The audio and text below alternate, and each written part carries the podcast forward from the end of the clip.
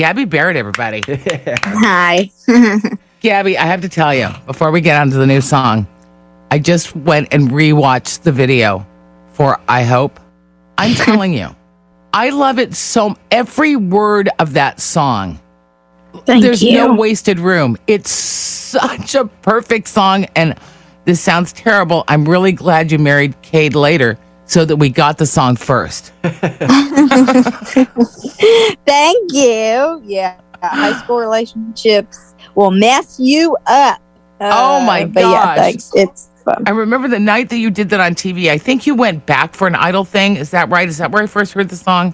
Ah, okay. So the first debut like television thing that I did for the song was that I went back onto American Idol and did perform it. This Footprints on the Moon is like the exact opposite. This is like the most inspirational song. How did you write this one? I know you're in a totally different place, but I'd imagine you wrote this before Baylah came along. Yes, I did write it before she came along. Um, Footprints on the Moon is kind of completing the trilogy of the first three singles that I've put out, um, and all of them are you really getting to know me through it. So with uh, yeah, I hope you have the heartbreak and the loss and the you know crushed high school relationship that I was you know writing from, and then the good ones you have getting married and finding my good one and, and having a baby and all on all those wonderful things and finding love and then with Footprints on the Moon, you have a song now about dreams and encouragement and positivity and uplifting um, because that's a huge subject for me. I got, uh, you know, pushed down a lot, especially going through school and stuff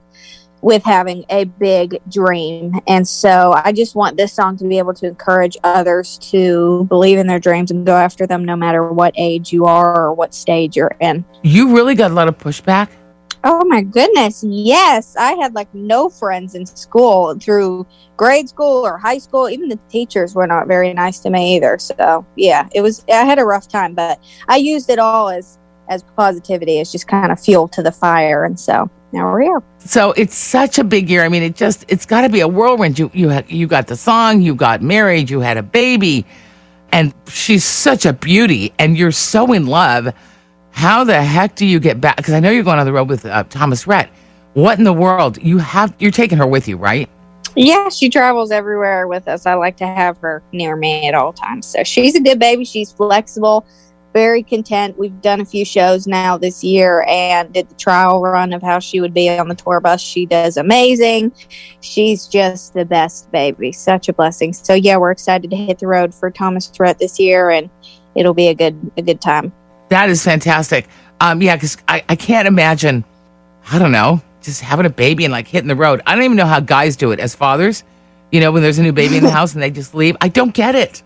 Yeah, I know it. I'm very blessed to be able to have my whole entire family on the road with Cade, my husband, you know, performing with me. We basically do it together. It's very Stevie Nicks, Lindsey Buckingham type ordeal on the stage. and uh, and then not the relationship part, but the Exactly. You're not making him Um, play backup on songs about the fact that you hate him, right? yeah, yeah, crazy stuff. Not that, but yeah, and Baylah getting to come and her being amazing. I mean, it's it's seriously the dream. So yeah, it really is a dream. So, what else is going on? Do we know about an album? Is there anything happening there? I hate to rush you. You know, you have enough going on without me. um, we are starting to write more. We're picking up on rights now and getting into the works of album number two.